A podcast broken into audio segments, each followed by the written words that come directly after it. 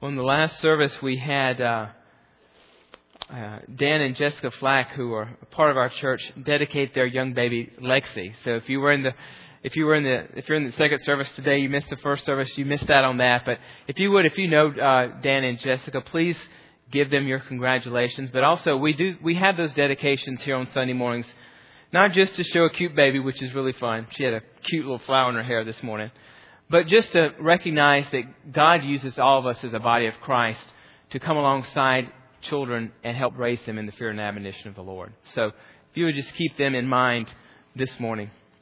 Well, as we get ready to talk talk about angels, you know, a few weeks ago, Pastor Dwayne and I were meeting, and we were trying to figure out what the next sermon series was, and he just said, "Dave, I really want to teach on angels." I said, "Oh, that sounds great." And he says, "You know what? I'm going to be in LA the first weekend, so you're going to kick it off." All right then. So the last few weeks I've been going through my notes trying to think what what can I say. His, his goal was that we introduce angels this morning, that we talk a little bit about the reality of angels, and just kind of break the ice with it. Because over the next five weeks we're going to be talking about them. So we will we will uh, seek to do that this morning. But as I get started, you know, I th- I was thinking about this this week. You know, we set out our nativity scenes and put one of them on a Christmas tree every holiday season we had these famous sculptures and paintings that have been made of them. Churches have been named after them. False religions have even been started because of them. We named the second largest city in the United States after them, after them, as well as their Major League Baseball team. Now, some of them, some think that they are small and cute, and two of them sit on either of our shoulders and basically tell us what to do or not to do all the time. Maybe you're one of those. Others believe that they are big and powerful and in the Bible, we see that oftentimes they have to tell people to not be afraid because just the sight of them will, can strike fear into our hearts. Now, some say they have wings. Others say no, they don't have wings, but they have some pretty nifty halos.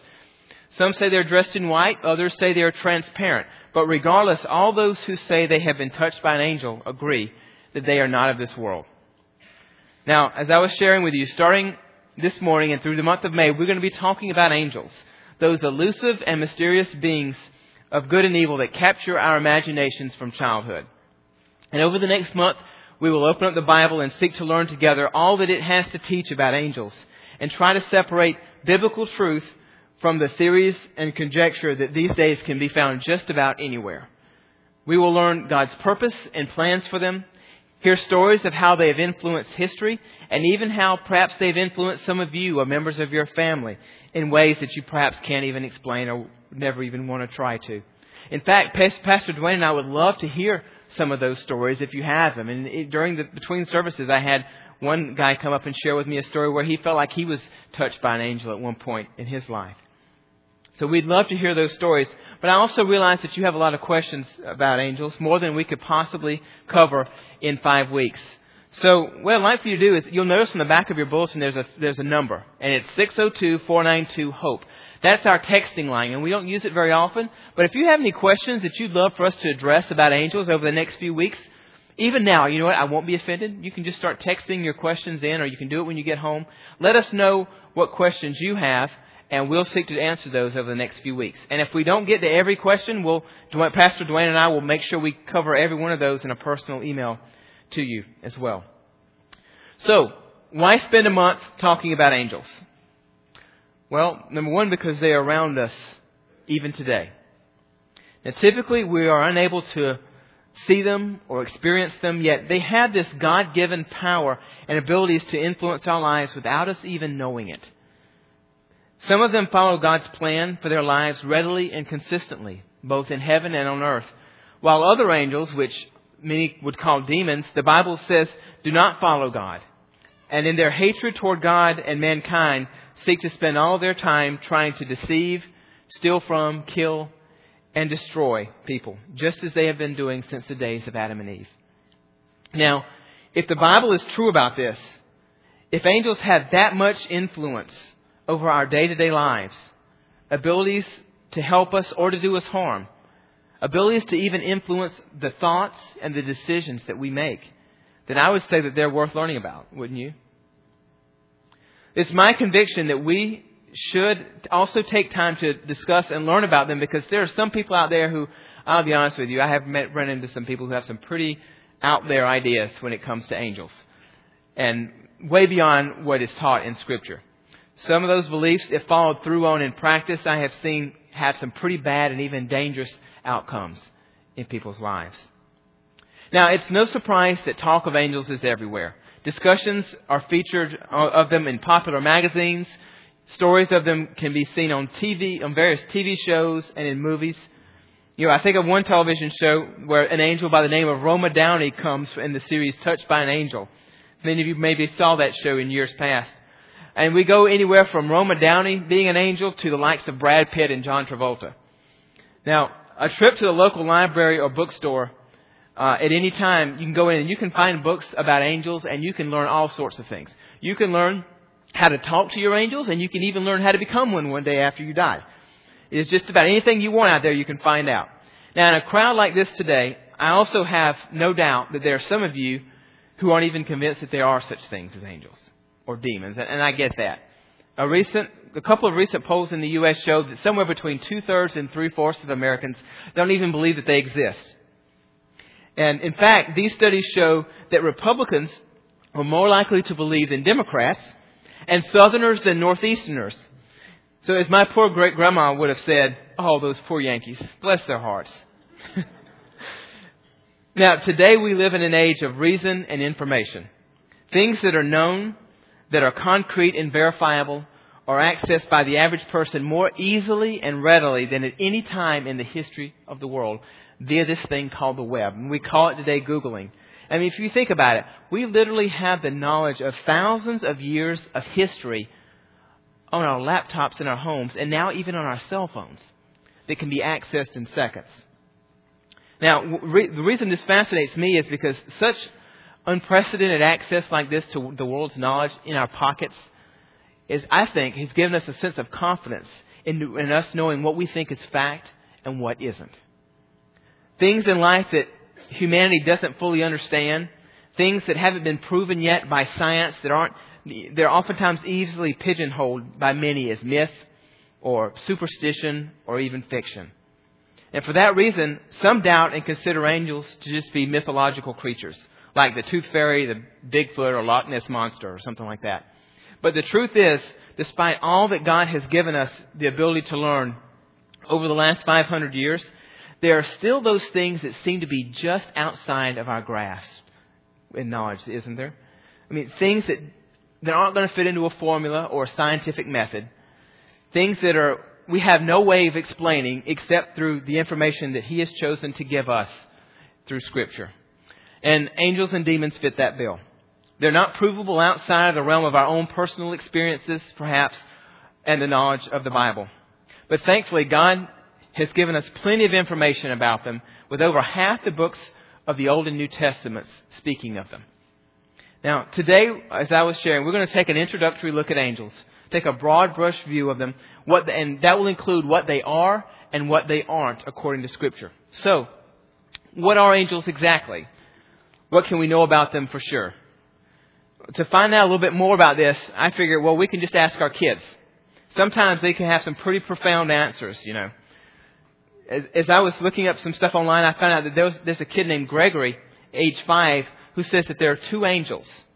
Just so, just so you know, their names are Hark and Harold, and they love to sing. And Sarah, age six, says angels are really, really busy. They have a lot to do. I mean, can you imagine? She said, she said the fact that they have to go to every person's house where a kid has lost a tooth, and they have to stick money under their pillows at night. And not only that, she says they have to go north for the winter. Harry, age seven, says he has a guardian angel that helps him with his math, but he admits that for some reason he's not very good with science. And now Ronald, Ronald's ten, and he's a bit more mature. He explains that angels are really busy bringing people to heaven when they die, and they talk all the way when they're bringing you up. And when someone asked, well, what is the main subject of the discussion? He said, well, it's obvious. They talk about what went wrong when you got dead. and lastly, Oliver, age nine, says that everybody's got it all wrong today. Angels don't wear halos anymore. He says he forgot what, he forgot exactly why, but he's sure scientists are working on it. So, as reliable as our kids might be, to find truly reliable answers to our questions, we do need to go to the Word. And we will do that this morning. And as we do that, the first question I want us to wrestle with is the topic of this sermon. Are they real? Now, take a look at this video.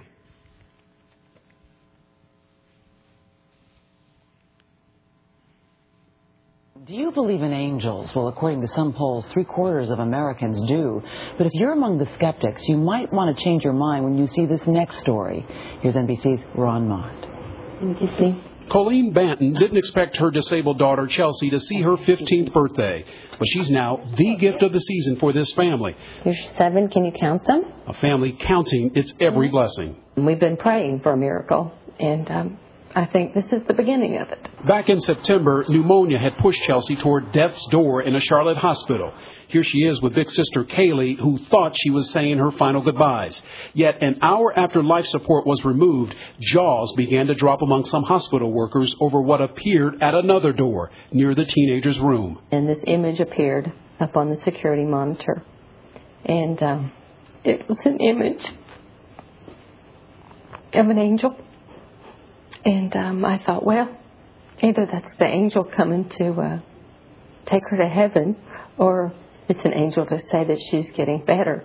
And she got better all right, almost immediately, Mom says. And the doctors and the nurses were all amazed. The mother took this cell phone picture of the image, bright bands of light only visible on the hospital security monitor. The hospital confirms that some of its workers told the family they saw something as well. It's a blessing. Um, it's a miracle. And um, I'm learning not to take things for granted.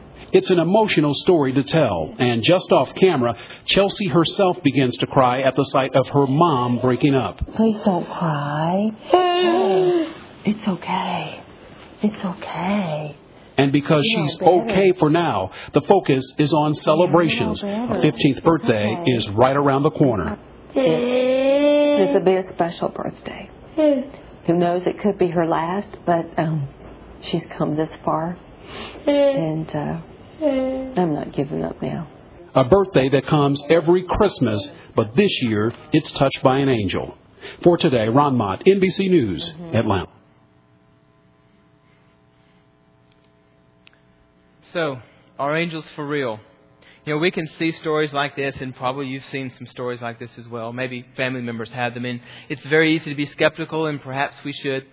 But I just think it's very interesting how, if we were to ask that mom, are angels real? She would unequivocally say yes. Now, others might say, oh, that was just an apparition. Perhaps, you know, some light was coming through the windows at a funny angle, and maybe that maybe that's the case. But I like what the famous preacher Billy Graham once said. He said, I am convinced that angels exist and that they provide unseen aid on our behalf. I do not believe in angels because someone has told me about a dramatic vision from an angel, as impressive, impressive as these rare testimonies may be. I do not believe in angels because UFOs are astonishingly angel like in some of their reported appearances. I don't believe in angels because of the sudden worldwide emphasis on the reality of Satan and spiritual work among demons.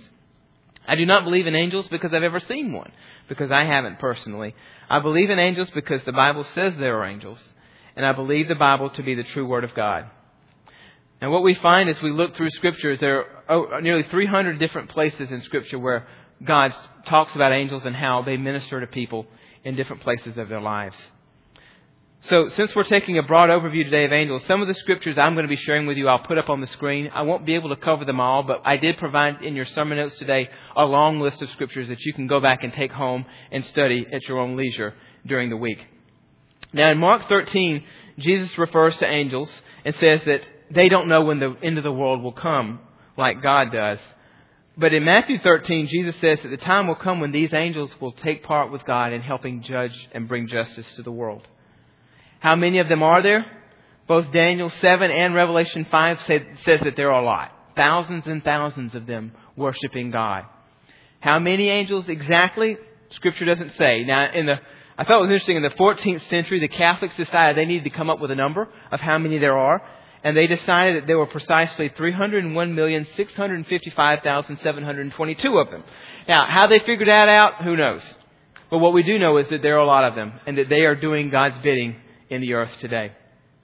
Now, the Bible also makes it clear that while most of these angels follow God, there was a time when a large number, about a third of them, decided to follow the lead of one special high ranking angel that the Bible calls Lucifer or Satan in a rebellion against God. Isaiah 14 says that Lucifer decided he was powerful enough to be like God, and he and all the other angels that followed his lead were banished from heaven because of it. All angels, including fallen ones, have a free will, just as we do. Jesus says in Luke 10 that he himself witnessed Satan's fall. Yet, despite the rebellion of all these demons, they are actually unable to resist God's commands when he actually demands it of them. What's interesting, though, is that although they have no outside influence more powerful than themselves, tempting them to not follow God's will, as they do to us, if you ever, I don't know if you've ever thought about that.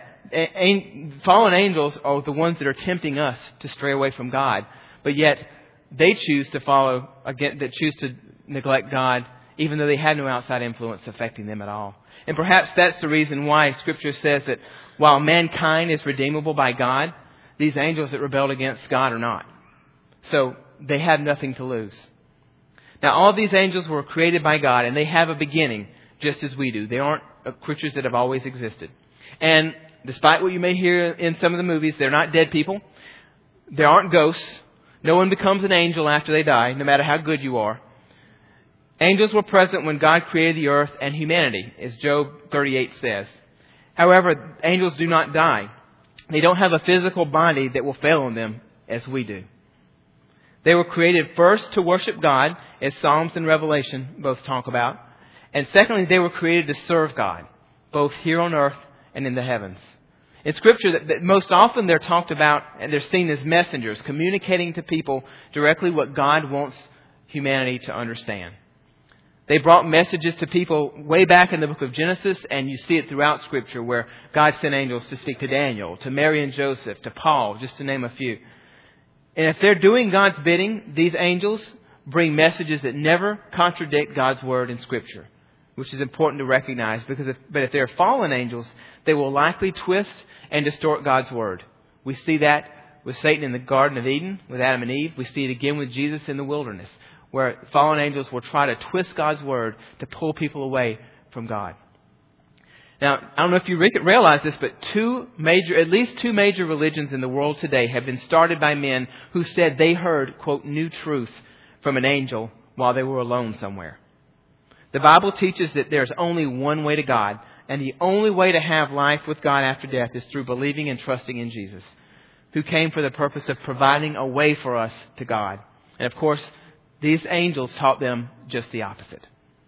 Today, millions of people are following the teachings of these fallen angels. Galatians 1, verses 6 to 8 says this I am astonished that you are so quickly deserting the one who called you by the grace of Christ and are turning to a different gospel, which is really no gospel at all. Evidently, some people are throwing you into confusion and are trying to pervert the gospel of Christ. But even if we or an angel from heaven should preach a gospel other than the one we preach to you, let him be eternally condemned. Now, angels who serve God only, not only deliver messages directed by God, angels go way beyond just delivering messages. God commands them to do all sorts of things. From protecting us from harm and the evil plans of others, as you see with Daniel in the lion's den, or with the uh, angels that came and broke the apostles out of prison in two different occasions in Acts. To a point of fighting demonic forces, as we see in the books of Daniel and Revelation. Perhaps the most interesting way they serve God is when they are helping us without our even knowing it.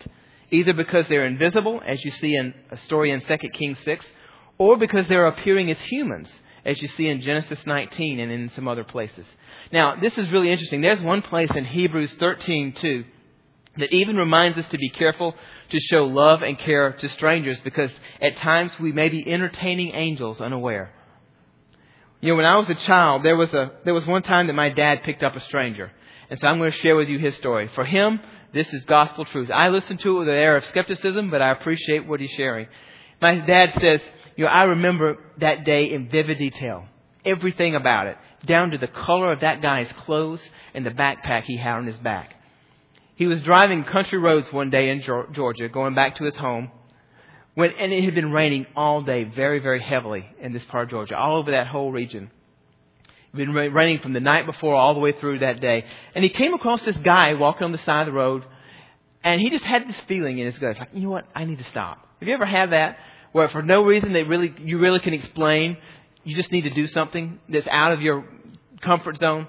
Well, he did, and he just decided, you know what? I, I, for some reason, I got to stop. So he stops and he asked the guy, he said, Can I help you? And he says, um, I think I'm okay. And he says, Where are you going? He told him where he's going, and my dad said, Let me give you a ride. So he does, and he's in the car driving, or truck driving down the road with this guy. And he introduced himself, and he said, My name is Bruce. And uh, he said, asked my dad, when my dad, asked where he needed to go, he said, Well, I can take you there. And what my dad was amazed by is he says, This, this guy knew more about Scripture than I did. He's, my dad was raised in the church from a little baby. He knows Scripture like the back of his hand. And he said he was amazed at hearing how this guy would just eloquently talk about Scripture so easily. And uh, a couple minutes later, though, my dad looked at him, and you know, you, you, some of you think I have an accent, and I recognize that. I don't hear it, but some of you hear it. Now, if you hear my dad talk, it's like turning it into high gear. And so he says, I remember talking to that guy, and I looked over and saw that guy was bone dry. He basically he, he, there was no water on his clothes whatsoever. Now the man had been walking from the closest town several miles away, and there wasn't even a shelter on the side of the road for miles. He, so my dad said, "You've been walking from Warrenton?" And the guy said, "Yeah." And in this rain, all this time, yeah. How come your clothes are all dry? and he just laughed. It didn't say anything. And he kept talking about Scripture. And then my dad remembered Hebrews 13 too about angels unaware. And he also, he said, I felt like God reminded me of the story of the Good Samaritan. So he brought this guy into town in Waynesboro, and he asked, where are you going to stay for the night? And he says, oh, I don't know. I'll, I'll come up with something. No big deal. So my dad pulled into a hotel right nearby. He says, well, I'm covering you at least for tonight in this hotel. And my dad left him there. Now, I don't know if this has ever happened to you or anything like that, where you've just felt like you've been in a situation where you've had a tug from the Holy Spirit to help someone. And that moment, my dad had that tug. Now, perhaps for you it was someone who obviously looked to be in need, perhaps not. But you sense that God may be asking you to stop and be like that Good Samaritan in Luke 10. What my dad would say to you this morning is every now and then it may be that God's sending an angel to set you up, like he believes it did for him. My dad is convinced some 30 years later that he helped an angel. Now, it wasn't Bruce Almighty. He says he didn't look anything like Jim Carrey. And honestly, I don't, I don't know about an angel named Bruce. I know, honestly know a couple of Bruces, and they're definitely not angel material. Now, when I shared this in the first service, Bruce Heimkes was just looking at me like this as I was talking. Now, in speaking about angels and how God uses them to help humans, the question always gets asked, Dave, what do you think about guardian angels? Do they exist? Do we have them? Well, let me just say, I've seen how some of you drive on our freeways in town. And so, uh, by that, from that alone, I would say absolutely. And some of you are laughing and they're thinking, yeah, David, you've got a whole entourage of them in your back seat all the time. And you're probably right. You know, there are some Jewish and Catholic teachings about guardian angels which go beyond kind of the realm of what Scripture talks about. It says that each person has their own guardian angel protecting them. The Bible doesn't say that. It, it doesn't mean that it's untrue. It's just unclear. Passages in both Matthew and Acts refer to people and speak about their angels, and it uses that possessive language, which you, you can find those passages in your sermon notes. But the passages here aren't really trying to teach a concept about guardian, guardian angels. Now, Psalm 91 verses 9 to 12 are clear in saying that God uses angels to protect those who make the Most High their dwelling. But whether you have one or two or twelve or none following you around at any given moment is up for debate. Lastly, what we know from Scripture is that all angels, whether they have rebelled against God or not, are very powerful, and they shouldn't be taken flippantly. Scripture in multiple places describes their power and might. In just the chapters of Revelation 8 and 9 alone, God reveals that one day seven angels will wreak havoc on the whole world and destroy humans who seek to rebel against God. Demonic angels are no less powerful than the ones who do God's bidding. We don't need to fear angels. I'm not, I'm not saying that. Nor do, but we need to respect them. They only, these angels only do what God commands them to do.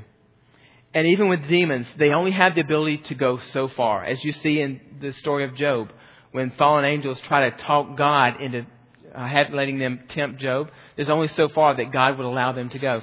God is the one who's ultimately in control of all angels, whether they're following Him or not. Which kind of leads to one last area I'd like to talk about this morning, and that's what angels aren't. We've talked about what angels are, but let's just take a moment to talk about a few things that they're not. One is they're not omniscient or, or omnipotent. Big words. In other words, what I'm saying is they're not all knowing and they're not all powerful. Their power, power and knowledge are limited to what God has given them at any given time, as we see in Job 1. Another big word, they're also not omnipresent. In other words, no angel can be in more than one place at one time. Only God stands outside of time and space. Also, angels are not beings to be worshipped. Now, this may sound very obvious to some of you, but for some, but perhaps not to all of you.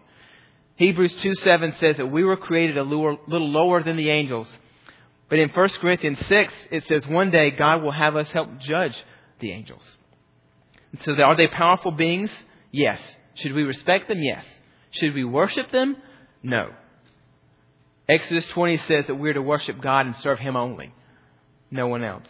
In fact, the Bible also shows in a few places that good, when good angels come, that they refuse to allow them, they refuse to be worshipped, and they point back to God. Only fallen angels want to be worshipped, starting with Satan, who fell from heaven because he wanted to be worshipped and considered as God. Angels aren't to be called on or prayed to either. Angels may help God answer prayer, but only at God's direction. Nowhere does the Bible suggest that we're supposed to ask or demand anything of them. We're not to pray or communicate with them. People talk to angels, but angels always initiate the communication. They always talk first. Angels are all around us, but they are never at our beck and call. Now, New Age angels or fallen angels are different. These demonic angels seek to be communicated with because it opens the door for their influence into our lives. Whether it's with things like Ouija boards or seances or reciting prayers of angels out of books in the bookstore. You can, you can, you can get in touch with something if you try hard enough. The spiritual dimension, Scripture teaches very clearly, is real. And you and I have the capacity to invite powers of the invisible realm into our lives and experiences. But it is, it is an offense to God to do so, and not only that, it's highly dangerous. You know, back in the late 90s, when I was in seminary, I remember meeting a very interesting young lady by the name of Chris. Um, as a kid, she told this story about how she thought it was cool as a teenager to mess around with a Ouija board. And so her friends would get together on Friday nights and they would do this. And when it spelled out messages that really freaked them out, they were so fascinated about it that they continued to do it on a regular basis. And this kind of opened the door in their lives to practicing more and more practices that are today known as occultic type practices, where basically they were, whether they realized it or not, they were trying to communicate with fallen angels. In time, is, is, again, for me and my rational brain, I would just try to wrap my mind around some of the things she was sharing and I would just listen. But it was amazing to me as she would share. She said, in time, it came to a point where she didn't realize it, but she had opened the door to the demonic so much to her life that even into her adulthood, terrible things were happening in her life. She would be in her home, she would say, and knives would be thrown across the room at her. A chest of drawers would be moved in front of the door to block her from leaving. She first thought it was all in her head, and then, but then it got to a point where these fallen angels would, even when she had friends or guests over in her home, these things would be happening right in front of their eyes. Now, have you ever seen that movie Paranormal Activity? That's the kind of stuff she was dealing with on a regular basis. She would, she, uh, she went to a, several therapists and medical professionals to try to understand what was going on because she was just convinced it was all in her head. And they, surprised, thought she needed to have more medication. It was all in her head. She visited a couple of pastors, and unfortunately, they blew her off. But in that struggle of several years of fighting this, she, she would say, David, I would constantly hear them when I would be alone in my house, and they would tell me to kill myself. Finally, she came in contact with an Episcopal priest one day out of sheer desperation who finally took her seriously. It was that man in this small church in Arizona that led her to Christ in her, his office and helped her renounce those things that had been plaguing her for, for years. And in that moment, they stopped and they never came back. And from that point on, the neat part of that story is that Chris's life took a radical turn. Her story was documented, and last I heard, she is still going into churches and speaking to teenagers and adults about the dangers of messing with those types of practices and helping those who have got involved with them to find freedom in Christ and to break out of it. So, angels. They're all around us. Though we are unable to experience them usually, our lives are nevertheless impacted by them on a daily basis. For some, in profound ways, perhaps like Chris, but, but for all of us in ways that we know, such as being tempted or influenced, and by ways we perhaps will never even know here on this earth.